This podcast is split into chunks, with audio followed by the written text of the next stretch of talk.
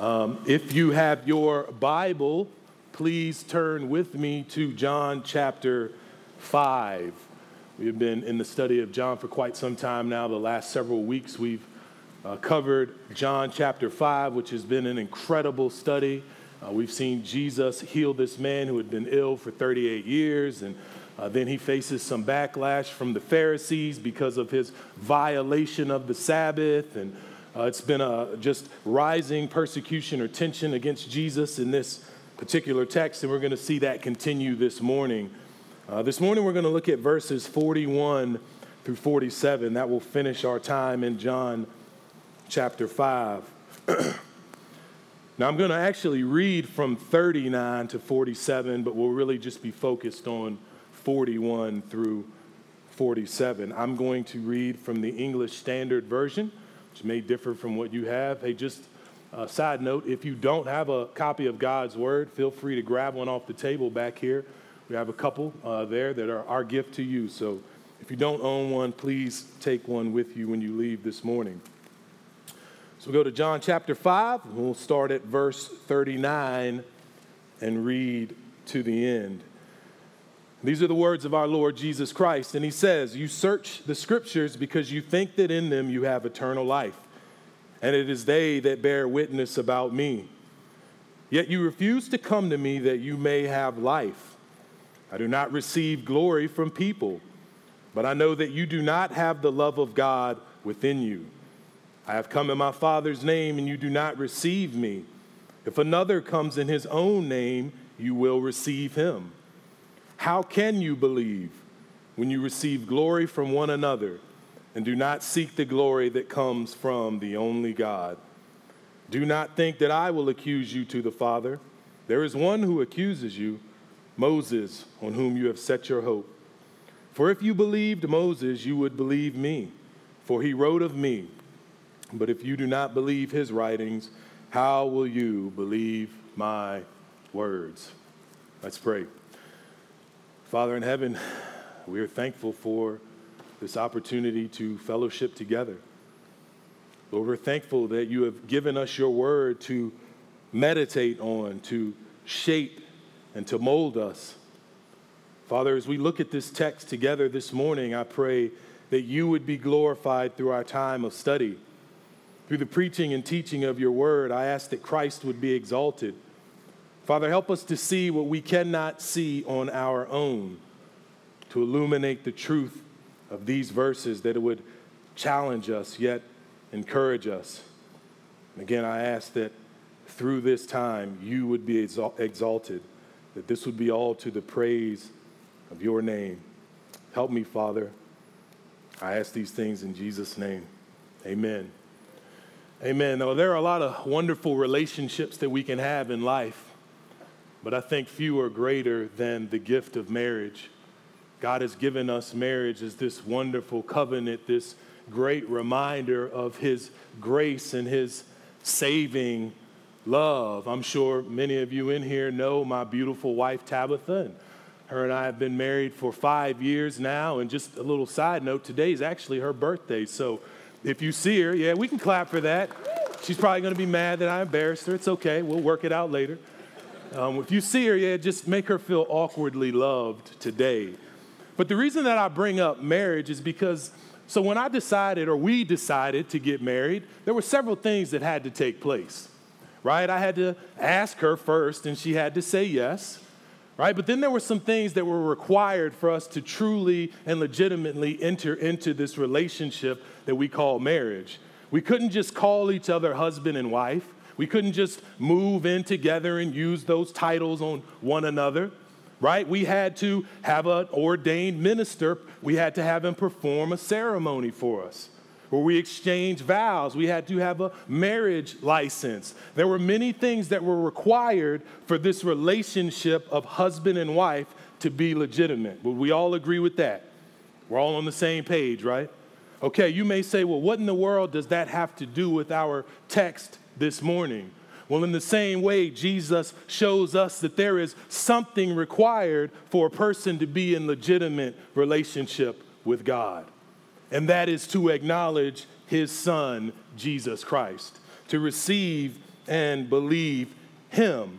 That is required for a person to have legitimate relationship with God. See here Jesus is putting forth this staggering truth, something that is very disruptive and off-putting to his hearers. Something that's going to turn the theology of these Pharisees on their ear. And it's not just a truth that they had to grapple with, but it is something that we all must reconcile as well. You see, Jesus, in no uncertain terms, he's essentially saying here that to deny the Son is to deny the Father. In other words, if you don't love and receive and worship Jesus, you cannot love and receive and worship God. You see, rejection of Christ only demonstrates that God's love has not penetrated your heart. It shows that you do not have any true and lasting life, that you are still a dead man who is dead in his trespasses and sins. Again, what Jesus says to these men here is very offensive to them. It's off putting. Not only that they claim that he violated the Sabbath, but then it's the things that Jesus says that causes them to seek his life. He's so abrasive, so offensive to these men. You see, Jesus comes to this group of religious leaders who were openly opposing him and seeking to persecute him. They're plotting to take his life. And he presents to them an earth shattering truth these religious men, to them he says, You don't have the love of God in you. And I know that. And why does he know that? He says, Because you won't receive me. See, as we look at this text before us this morning, we are learning a monumental truth. See, honoring Christ is mandatory to honor God. We must acknowledge and receive his son in order to be in right relationship with creator God. There's no way around that. Worshiping Christ is how we worship God. Unfortunately, again, as we look at this text, we're going to see a group of Jewish leaders who refuse to receive Jesus, the Son of God. And as we examine this passage, uh, Jesus tells us why. It's going to shed light on their ulterior motives and this desire that they have that is contrary to seeking the glory of God. And ultimately, what Jesus will say to them is, I don't even need to accuse you. There's going to be one who will accuse you, and it'll be Moses and the very scriptures that you've committed your lives to studying. See, for our time together this morning, I have a very simple outline, just three points. So if you're taking notes, I'll give them to you now, and you can write them down, and it'll help you follow along, hopefully. So, three simple points. Number one, we see the rejection of Jesus. Number one is the rejection of Jesus. Number two is the desire for man's glory. The desire for man's glory. And number three is the indictment of Moses and the scriptures. The indictment of Moses and the scriptures. Again, a very simple outline, and my prayer and my aim this morning is a very simple one. Honestly, it's not overly complicated. My hope is that those of you who are in here this morning that may not have relationship with Jesus Christ would see the glory of this wonderful Savior and be compelled to follow him and commit yourself to him today. And to all the believers in the room, for those of us in here today who say that we are indeed in fellowship with Christ Jesus, that his glory would be illuminated in such a way and that you would be reminded of this glorious Savior and the world's desperate need for him, that you would go forth proclaiming the message of salvation in Christ alone. That's it. That's the simple goal for our time together this morning. So let's walk through these verses together. Again, section number one is the rejection of Jesus, and we see that in verses 41 through 43a, the first half of verse 43. So, again, what's happening here is Jesus has been confronted by these men for his quote unquote Sabbath violation. If you recall, he heals this man and tells him to pick up his mat and walk. And then they say, Who told you to do that? And they, he points the attention to Jesus. And they're saying, Well, you told this man to violate the Sabbath. Not only that, but Jesus has made some outrageous claims to be equal to God. So again, there's tension and opposition rising from this men. And what does Jesus do? He responds to his critics, to his opposers, and he gives them four testimonies to corroborate what he's saying, four witnesses that can support what Jesus claims. And he gives the uh, testimony of John the Baptist, of God the Father, of the miraculous works that he's doing, and then finally the scriptures themselves. What does Jesus say? He tells these men that the scriptures bear witness to me. Now, given that the Pharisees had a commitment to studying the scriptures and they had incredible faith and uh, uh, trust in God's word, see, we begin to understand why what Jesus says here is so offensive to them, why it presses them so much. See, that had to throw them for a loop. I mean, just imagine here is this man from Nazareth who's just a carpenter, who's the son of Mary and Joseph, who they would have known. And now he comes to these devoutly religious men who had spent their lives studying the scriptures. And he says, Guess what? All that you've read and studied is pointing to me. What an outrageous claim this sounds like. Yet, this is the claim that Jesus makes about himself. You see, although the scriptures they had studied bore witness to Christ, Jesus says in verse 40, Yet you refuse to come to me that you may have life. Again, this serves to demonstrate how blind and how lost these men actually were. You see, for all their study of the scriptures, for their reverence and esteem for the word of God, for all the zeal and passion they had to study the scriptures, they could not see the one that the scriptures spoke about standing right in front of them. The one that Moses wrote about, the Savior that the scriptures pointed to, was standing in front of them, and they couldn't see it. They wouldn't have him, and we'll talk about that more in just a minute. But in verse 41, on the heels of this overwhelming testimony that Jesus offers, we see an overwhelming rejection of Christ the Savior. Let's look at verse 41. Jesus says, I do not receive glory from people, but I know that you do not have the love of God within you. I have come in my Father's name, and you do not receive me. And we'll just stop right there. Now, Jesus has said back in verse 34 here of chapter 5, he says, I do not receive the testimony of man. But here he says, I do not receive glory from men either. Now, this is a bit of a loaded statement because I think it has really two meanings. So I want to explain those briefly here. Now, first, Jesus is saying that he doesn't receive glory from men, and what he's pointing to is the reality that the men that he had came to save do not ascribe glory to him. See, they fail to glorify and honor him as the Son of God. Instead, Jesus is met by his own people with persecution.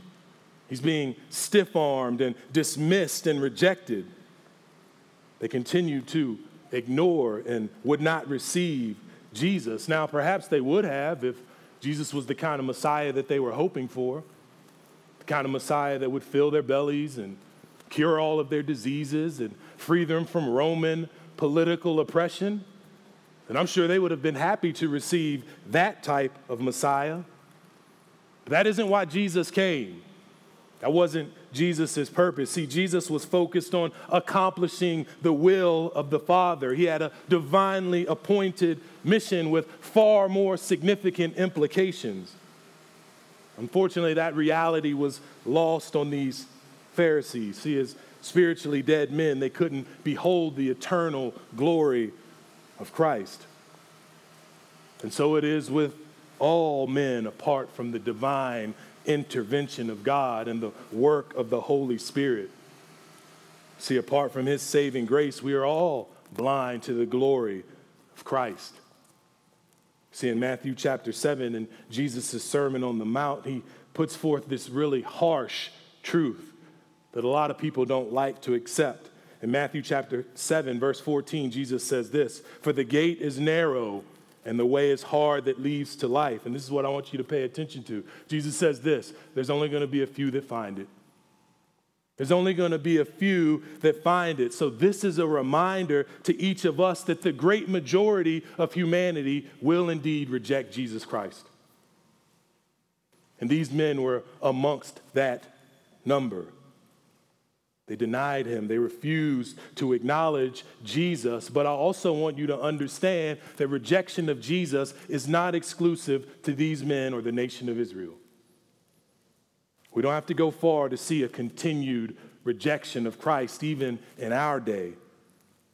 It's evident as we look at the world, as we look at culture and society. The people have little to no desire to give glory to Christ. They're not living lives that are in obedience to Jesus and bringing glory to his name. See, said the culture presents this message of one that is self centered, one that is self aggrandizing, one that centers around elevating me. And again, this is an idea that we'll talk about a little bit more in just a minute because Jesus is going to address this specifically with these men. Brothers and sisters, again, this is why we must be dedicated to going forward and with the gospel and pushing back against the culture, being a light to the world. We must understand that every single day there are men and women perishing apart from Christ Jesus. They're buying into the lies of the culture, rejecting Jesus, thinking that they can get to God their own way. We must remember who people are apart from Christ Jesus, apart from the work of the Holy Spirit. Seeing the Apostle Paul was so good about this constantly reminding as he wrote his uh, epistles, as he wrote letters to the churches in the New Testament that we find in the New Testament, he was consistent about reminding them of who they were. And this is what he says. I just want to read just this comes from Ephesians chapter 4, verses 17 through 19. And this is what Paul writes. He says, Now this I say and testify in the Lord, that you must no longer walk as the Gentiles do in the futility of their minds. They are darkened in their understanding, alienated from the life of God because of the ignorance that is in them, due to their hardness of heart. They have become callous and have given themselves up to sensuality, greedy to practice every kind of impurity. Ladies and gentlemen, apart from Jesus Christ, that is all of us. That is our condition. And there's no glory to God in that. That's why people reject the Savior, the hardness of heart that Paul points to there. So Jesus is pointing to that reality. He says, I don't receive glory from people. They hadn't honored him. But I think Jesus is saying something else here in verse 41. He's also teaching us an incredible truth about himself and the glory that he has. You see, Jesus' says glory is not derived from whether or not you praise or honor him. The nature of his glory isn't contingent upon you ascribing it to him. His glory is inherent as the second person of the Trinity, as one who is co equal and co eternal with God the Father from the very beginning. He doesn't need us to give him glory in order for him to have glory.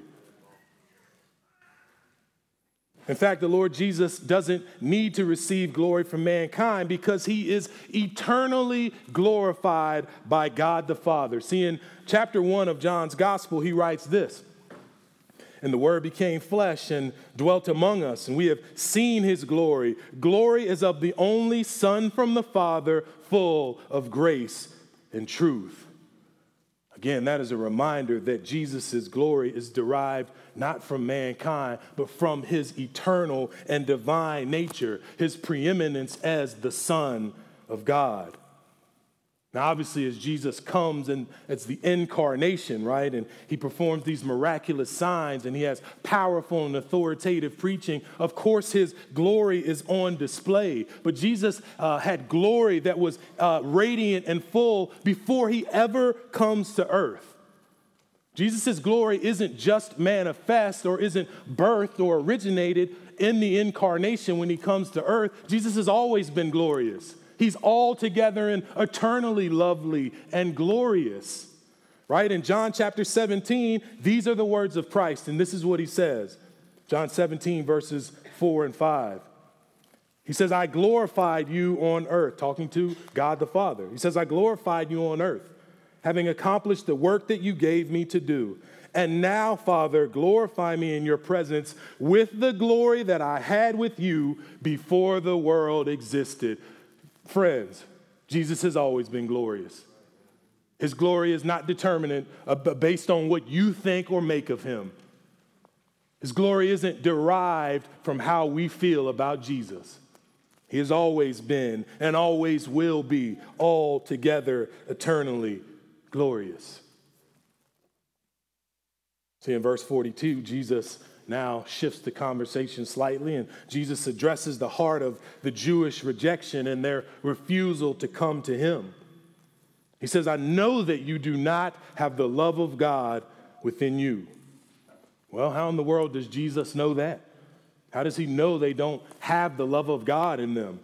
Well, verse 43, he says, Because I've come in my Father's name, and you do not receive me. And as I stated earlier, this is incredibly offensive. This isn't nice or endearing. This isn't Jesus exchanging pleasantries with these guys. He's not being safe. He's not talking nicely. He's talking truthfully and forcefully to these guys. You have to understand why this flies in the face of everything they believed telling a bunch of men who had dedicated their lives to God, who had committed themselves to studying the scriptures day and night. They worshiped in the temple religiously, they gave their tithe, they were esteemed by the rest of the nation, uh, seeking God through their tradition and their religion. It was their life. They felt like, yes, we love God. God's love is in us. Of course, we know Him. We know Him better than anybody. How dare this man come to us from Nazareth? And tell us that we don't know the love of God, that we aren't in relationship with God the Father. How dare him say that to us? I mean, externally speaking, we, they loved uh, God more than anyone. But again, this even think back to the analogy of marriage, right? Even if my wife and I, before we got married, again, we could have moved in and done all of the things that married people do. That doesn't make us married. There's something required for that uh, relationship to be legitimized. And Jesus is telling them, I don't care how much you pray or read the scriptures. If you deny me, you don't know God and you're not in relationship with Him. Period. End of discussion. See, Jesus says, I know. And this is again a demonstration of Jesus' intimate knowledge of every man's heart of all of our motives and intentions. You see, just as he knew their hearts, he knows ours too. Church, you can't fool God. Amen? Amen. See, he read these men. Despite all of the things that they did externally, their religious practices, their constant study of the scriptures, he knew their hearts were devoid the love of God. He says, I came in my Father's name and you do not receive me. See, again, here's Jesus, this long awaited Messiah, the serpent crusher promised in Genesis 3, the deliverer of God's people, the fulfillment of all of God's promises. Here he is standing before these men, and they would not have him. See, what we learn from Jesus' statement here is something that's monumental, something we must hold on to. And that is that the rejection of Christ is the rejection of God. Or stated positively, if you truly love God, you will love his son, Jesus Christ. You see, John the apostle writes about this elsewhere as well. In 1 John chapter 3, verse 23, he writes this, and this is his, being God, this is his commandment that we believe in the name of his Son, Jesus Christ, and love one another just as he has commanded us. So, John is pointing again to that truth. What does God call men to do? To believe in his Son, Jesus Christ. Or later in John's gospel, in chapter 8, verse 42, Jesus says to the Pharisees, so here's Jesus again and he's even doubling down on this. This is even more forceful. So he's having a conversation with these men, and they're uh, essentially trying to rebuke Jesus, saying that, hey, you're the one who was birthed in sexual impurity, right? Your mother was pregnant before her and your dad were ever married. Hey, we're sons of Moses. Matter of fact, we're actually sons of God. And then this is what Jesus says to them He says, If God were your father, you would love me. You would love me if you actually knew God. That's stated plainly. See, there's an inseparable relationship between acknowledging Christ and communion with God. God requires that we bow and acknowledge his son. We must believe in Jesus in order to appropriately worship God. You see, this truth was a stumbling block to these Jewish leaders. But again, not just them. Unfortunately, the exclusivity of Jesus has been the undoing of billions. The undoing of billions. You see, Jesus is an He's an uncomfortable and an inconvenient truth that people attempt to avoid as they pursue God and spirituality. You see, the sad reality is there are many who claim to be on these spiritual journeys, who say that they're pursuing God their way, as if we somehow get to determine the right way to pursue Creator God. You see, there are all these new religions and these worldly philosophies that are masquerading as the way to God. All of these people on their spiritual journeys never realizing that they're headed for death and destruction apart from Christ. You see, they'll live these wonderful, these morally excellent lives, and they'll still perish eternally. Listen, uh, achieving Zen or enlightenment or just being a really nice person to everybody doesn't save anybody. Moralism saves no one. See, what's happened is that men, just like these Jewish leaders, men have created their own systems and they've carved out their own paths to God. However, Christ makes it plain he says, I am the way, the truth, and the life, and that no man comes to the Father except through me. That's about as clear a statement as you can make.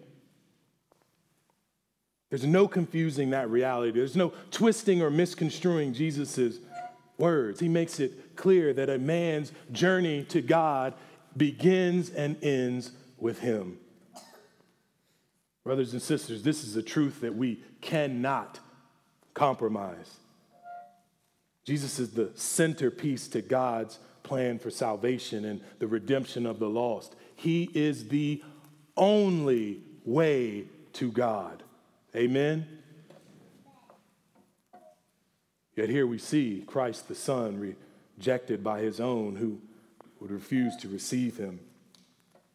And Jesus continues his discourse with them. He continues to shed further light on the issue of their rejection in the second half of verse 43, which brings me to point number two. We see the desire for man's glory. See, Jesus says they won't receive him. He says they'll receive others who come in their own name, but they will not receive him who had come in the name of the Father. So, who are these others that Jesus is referring to? Well, he's referring essentially to these false messiahs, those who would come in making these false messianic claims. Now, according to Jewish historians, there had been as many as 64 false messiahs that had come over the centuries. There were those who came before Jesus claiming to be the Savior and the Messiah, and there'd be those who come after Jesus claiming to be the Savior and the Messiah. And in fact, the Lord Jesus says we can expect that as the end draws near. Right? In Matthew 24, verses 23 and 24, Jesus says this Then if anyone says to you, Look, here is the Christ, or there he is, do not believe it. For false Christs and false prophets will arise and perform great signs and wonders, so as to lead astray, if possible, even the elect. Church, this serves as a reminder to us as the body of Christ do not be fooled. There is one Messiah. There is only one who has been sent by the Father and has the power to save and redeem his people. There is no other Savior except Jesus Christ. He is an all sufficient Savior, his perfect obedience, his sinless life, his atoning work on the cross, his life, his death, his resurrection, none of it is deplete in any way that we would require an additional Savior. We only need Christ. He is enough.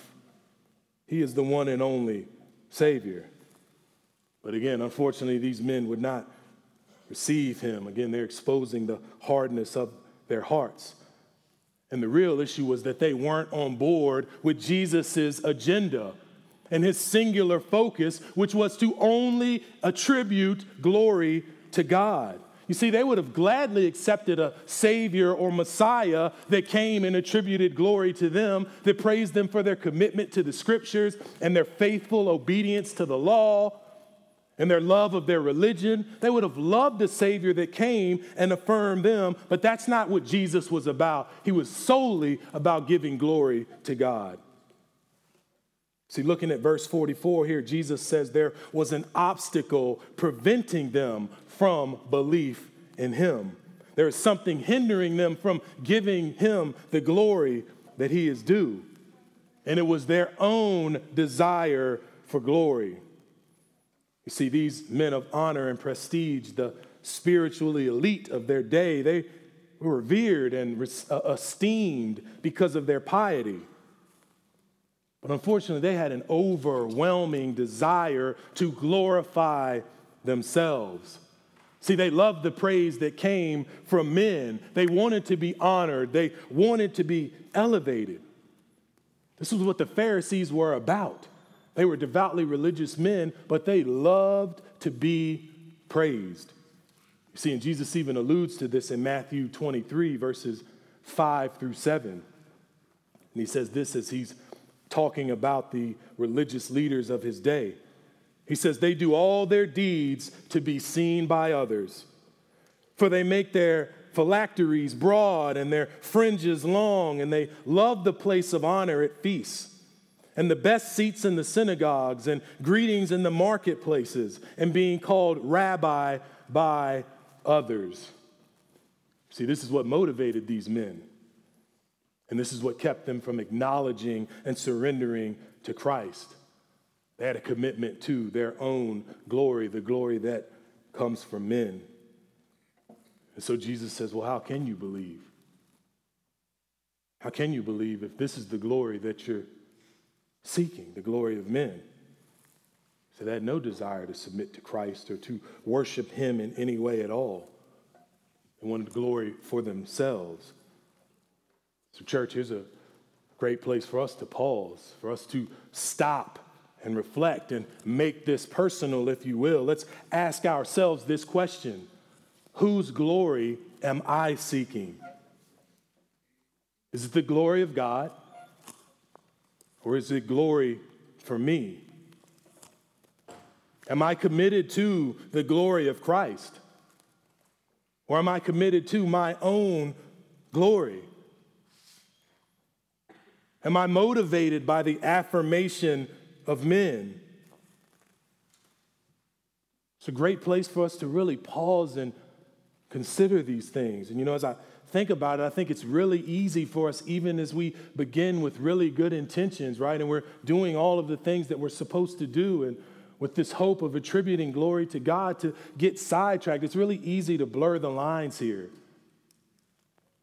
Right? We may have had the best of it, intentions, but many times we lose sight of our life's purpose. See, my purpose to live as a man of God is to point others to the glory of God, not to me. Right? That's our purpose as the church. Is to demonstrate God's glory throughout the ends of the earth to all of creation. Our lives are for the purpose of the glorification of Christ. The good things that we do. Living lives that are worthy of Him. Jesus even points to this in Matthew 5. He says, in the same way, I think we all know this verse. In the same way, let your light shine before others, so that they may see your good works and do what? Give glory to your Father who is in heaven. Is that what drives us? Is it God's glory that motivates us? When people look at you and they look at your life, do you want them to praise you and pat you on the back? Or do you want them to give glory, praise, and honor to the God that created you and to the Savior who's given his life for you? Hey, listen, I just, I'm to keep it real with you right now. I am not above the implications of this text either.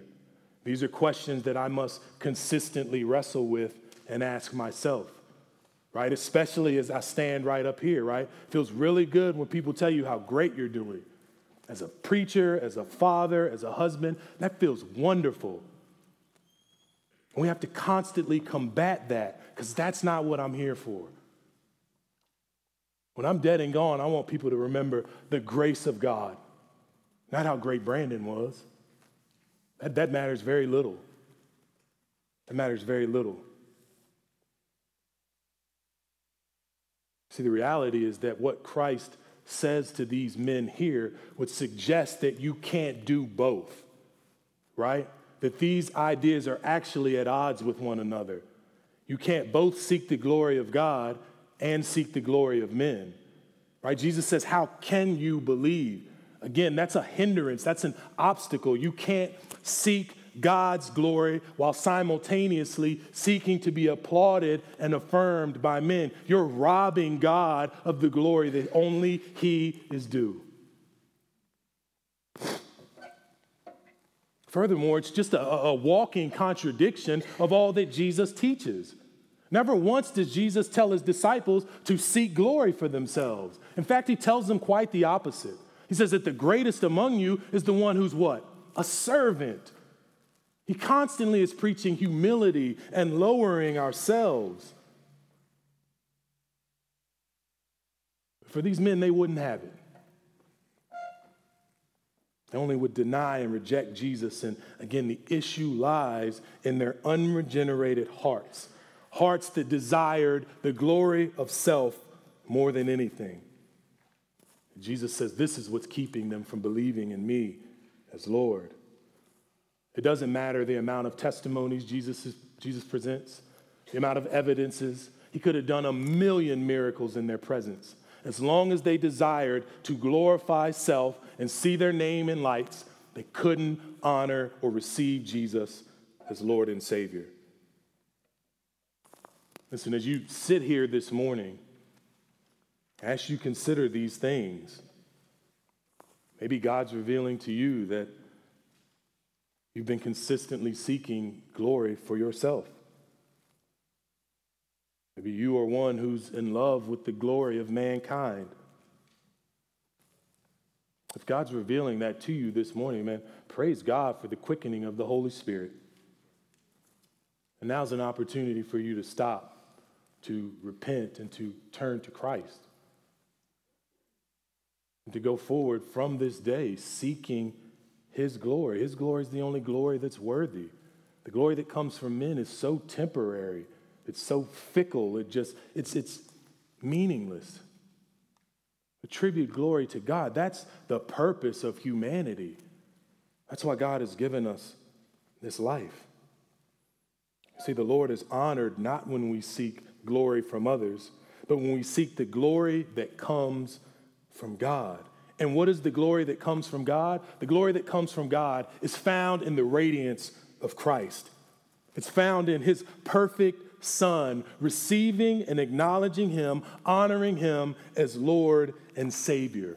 When we seek Jesus and his glory, that is seeking the glory that comes from God. And finally, we'll move on to our final point for the morning, point number three. And this is the indictment of Moses in the scriptures. So Jesus says here, beginning at verse 45, he says, Do not think that I will accuse you to the Father. There is one who accuses you, Moses, on whom you have set your hope. For if you believed Moses, you would believe me, for he wrote of me. But if you do not believe his writings, how will you believe my words? See, denying Christ and failing to seek the honor and glory that comes from God is indeed worthy of the just judgment of God, especially for these men because they had ample evidence. And that's what we're getting to. That's what Jesus is pointing at here. These men are without excuse. They had studied the scriptures, they had given their lives to studying the Word of God. And here they are rejecting the promised Messiah. See, denying the glory of God is worthy of just and righteous judgment. However, Jesus says to these men, he doesn't need to accuse them for their rejection. He says, instead, there's one who will indict you, and it's Moses, the one you've devoted yourself to, the one you've put all of your hopes in. I'm sure these men were stunned by Jesus' words. I mean, on what grounds would Moses accuse us? I mean, this dude is really outrageous. The stuff that he's saying is just ridiculous. How could Moses indict us? How could he accuse us? I'm sure these men were enraged at the words of Jesus. Jesus says, Moses will accuse you, the one whom you've placed your hope in. Let's pause right here for a moment. How in the world had they placed their hope in Moses? Well, again, they're devoutly religious men, and they'd given their lives to studying the scriptures, particularly the first five verses, uh, books of the Bible, right? The law, the Torah, the Pentateuch, all written by Moses. They spent their time studying these books. They loved the law of God and were committed to studying it. So, needless to say, they had an undying allegiance to Moses as the writer of these first five books of the Bible. In fact, in John chapter 9, Jesus gives sight to this blind man, and the blind man begins to worship Jesus and follow him. And then this is what it says in John chapter 9, verse 28. And this is speaking of the Pharisees, because they come to this dude, and of course, they begin to rebuke him. And it says they reviled him, that being the blind man, they reviled him, saying, You are his disciple, but we are disciples of Moses. See, these men had committed themselves to studying the law, committed themselves to Moses, so much so that they had their hope for justification, for being right before God with their study of their scriptures and following the words of Moses. Brothers and sisters, salvation is not found in Moses. Salvation isn't even found in devoutly studying your Bible. Now you should. Don't please don't walk out of here and think I'm telling you not to read your Bible. Amen. Please study your Bible. Are we everyone good with that? Praise God. Yes, amen. See, but there's no salvation found in Moses or simply reading the Bible. See, these men had misplaced their hope. And, brothers and sisters, this is the consistent folly of man. This is where so many people stumble and falter. We set our hope on all of these other things as if they have the power to save. Whether it's trusting in good works, all the good that you do, or trusting in what we call our spiritual disciplines, right? Reading the Bible and devoting ourselves to prayer and serving in the church, all good things, all things that we're supposed to do. None of those things can save you. They can't justify you before God. So don't put your hope in those things. The only hope that we have, and it's a certain one, is the righteousness of Christ Jesus. See, if we've anchored our hopes and our aspirations anywhere else, we're like the foolish man who has built his house on the sand. There's no hope outside of Jesus Christ. But These Pharisees had hoped in Moses and they hoped in the scriptures. Meanwhile, the way to eternal life is standing right in front of them. The hope for humanity is in their midst. And they were too blind and too hard hearted to receive him. So, what does Jesus do for their rejection? He issues a further indictment on these men. He says, And if you really believed Moses and you believed what the scriptures claim, then you would believe me, for Moses wrote of me. Now, here again, Jesus gives us this staggering truth. He tells them that the law, that the law is a witness to himself That even the law that they committed themselves to study is actually pointing to Him. Brothers and sisters, don't, don't miss that. Don't miss the purpose, the greater purpose of God's law. See, God didn't give the law to his people in order to save them. The law was actually given to reveal our desperate need for a Savior. It reveals our wickedness and our sinful nature, the sinful dispositions of our hearts. You see, the law is actually a good and glorious thing. It was given by God to lead them to life, so to speak. It's to really show them and to show us how we are to live rightly in the world that God created, how we are to live as His people saved and set apart for His glory. However, the law in and of itself has no power to save, it only exposes and condemns us. It shows us how incredibly short we fall of God's glorious standard. And so, what Jesus is telling us here is that even the law points to the glories of Christ. You see, the whole of the Old Testament scriptures, they're pointing us forward to this one climactic moment. You see, the law and the prophets, it's all advancing the grand narrative of God's story that culminates in the person and the work of Jesus Christ. See, if you understand that Jesus is the message and the substance of God's story, it changes the way that you read the Bible, especially the Old Testament. Man, it's kind of like having a cheat sheet because you, you already know how it ends. If you know Jesus is the risen king, then you now start to understand what everything else is about, including the law. And see, what Jesus does here is he even makes this link, this connection to his words and the writings of Moses in verse 47. And he's essentially saying, listen, to reject one is to reject the other. To believe one is to believe the other. Right? How couldn't you believe my words? You don't even believe what Moses wrote. See, again, that's an indictment, a staggering indictment on these men. They don't actually believe what they claim to believe. They didn't understand or uh, realize the scriptures as they ought, as they claim to, because if they did, they would recognize the Savior standing in front of them that they had spent their lives reading about. They wanted nothing to do with him. It says to reject what Moses writes is also rejecting the words of Christ. It's all one and the same. It is linked here together. And I also want to stop here for a minute. I think this is really important for me to say. I hope for all of us in here that call ourselves Christians, believers that love God and His Word, I hope that Christ's endorsement of the Old Testament is an encouragement to you.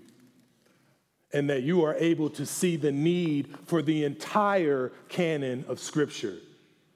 That you don't just read the New Testament and the Gospels, but you actually go back and read the Old Testament as well. Don't separate the two and just read the one, right? There are so many treasures, jewels in the Old Testament. Jesus quotes the Old Testament scriptures with great confidence. I hope that gives you confidence in that as well. It is glorious. There's beautiful passages found in those Old Testament writings. Don't dismiss those, don't overlook them. And Jesus says, though, that Moses wrote of me. Now, obviously, Moses wasn't the only Old Testament author who wrote of Christ. The Lord Jesus simply uses the example of Moses here because the Pharisees and Jews had set their hopes on Moses and all that he wrote all the while rejecting the one whom he wrote about. Again, they fa- failed to see the greater reality to which they were being directed, and that is the Lord Jesus. So Christ says, You don't believe me. You don't believe my words. You don't believe Moses' words.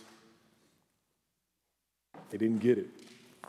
And what Jesus says is that underneath their rejection and dismissal of Christ is and their inability to receive Him as Lord and Savior is really the sin of unbelief. See, Jesus categorizes this rejection as unbelief. He says, How can you believe? And again, as we study the book of John, that's going to be central to this gospel, is this idea of belief. And Jesus says, How can you believe? So he's essentially saying that they're in the sin of unbelief because they won't receive him. See, what these men needed was new and believing hearts. They didn't need to go study the scriptures anymore. They just needed to understand what they were reading was actually about Christ. What they needed was for the work of the Holy Spirit to penetrate their hearts, give them new believing hearts, transform minds that would accept Jesus Christ and receive him as Lord and Savior. They needed eyes to see the one that was standing in front of them. They needed to understand that Jesus was the only way to eternal life.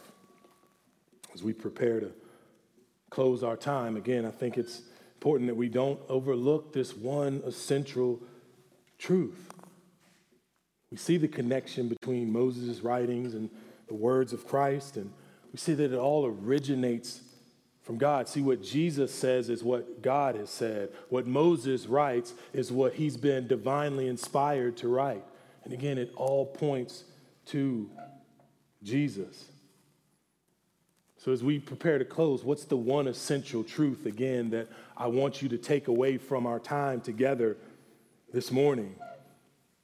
And again, it's this it's that rejection of Christ is the rejection of God. Again, think back to the analogy I've used a couple of times about a marriage between husband and wife. There's something that is required to legitimize that relationship. There's something that is required for men and women to truly and legitimately enter into the relationship of marriage. In the same way, there is something required for a person to enter into covenant relationship with God. And that something that is required is actually a someone, and his name is Jesus Christ. He's the only way to God the Father. He's the only means for men and women to be justified. He's the only hope, He's the only peace that we have. Listen, if you're here this morning again and you're a believer in Jesus Christ, those who have received Jesus and accepted Him as Lord and Savior, if you've been brought into the right relationship with God, man, praise the Lord for that reality this morning. I hope that compels you to a place of worship and devotion and to go forward carrying this gospel message into a lost and dying world.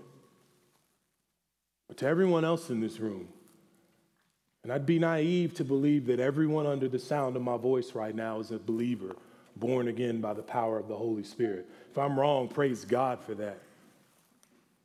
But I'm just going to assume that there's some, someone, at least one individual in here that doesn't know Christ, that hasn't been born again. I want you to consider Jesus and consider what it means to turn your life over to Him. Maybe all this time you've in your life been on some sort of spiritual journey. And you say to yourself, I can make my own way to God. I'm fine. I'm a good person. I pay my taxes. I don't cheat on my spouse. I do all of the right things. Man, I even go to church services sometimes. Man, I just again want to remind you of the harsh, and I'll call it harsh reality again because it, it stumbles. It causes so many people to stumble. And it's so inconvenient and it's so uncomfortable to so many people. The only way to God is through Christ his Son. So if you haven't surrendered your life to Jesus this morning, if you're not pursuing God through his Son Jesus, I would encourage you to do that right now. Right now. Find me, Pastor Tyler, Pastor Gabe, Pastor John, one of our members. We'd be more than happy to spend time with you to pray with you, to help you understand what it means to have a faithful relationship with Christ. Don't walk out of here the same way you walked in if it's apart from Christ Jesus. You have an opportunity right now. Let's pray. Father, we thank you. We thank you for Christ Jesus and making a way for us to be in relationship with you. Lord, for apart from you and your divine intervention, apart from your saving grace and the saving glory of Christ, we're all lost. We're all doomed. So, Lord, I pray that even as we had time together this morning to study your word, Lord, that you've done the work of changing hearts. If there are any in here this morning that don't know you, God, I pray that you would draw them to yourself. You would lead them to repentance. They would be born again to see the glory of Christ and walk in saving relationship with you. Lord, help us as the body of Christ, these believers right here who gather under the name Christ Covenant Fellowship, to go into the world with this truth that the exclusive path to God is Jesus Christ. Help us to share that boldly. Help us to share it truthfully and courageously for your glory and for the good of a lost and dying world. And I ask these things in Jesus' name. Amen.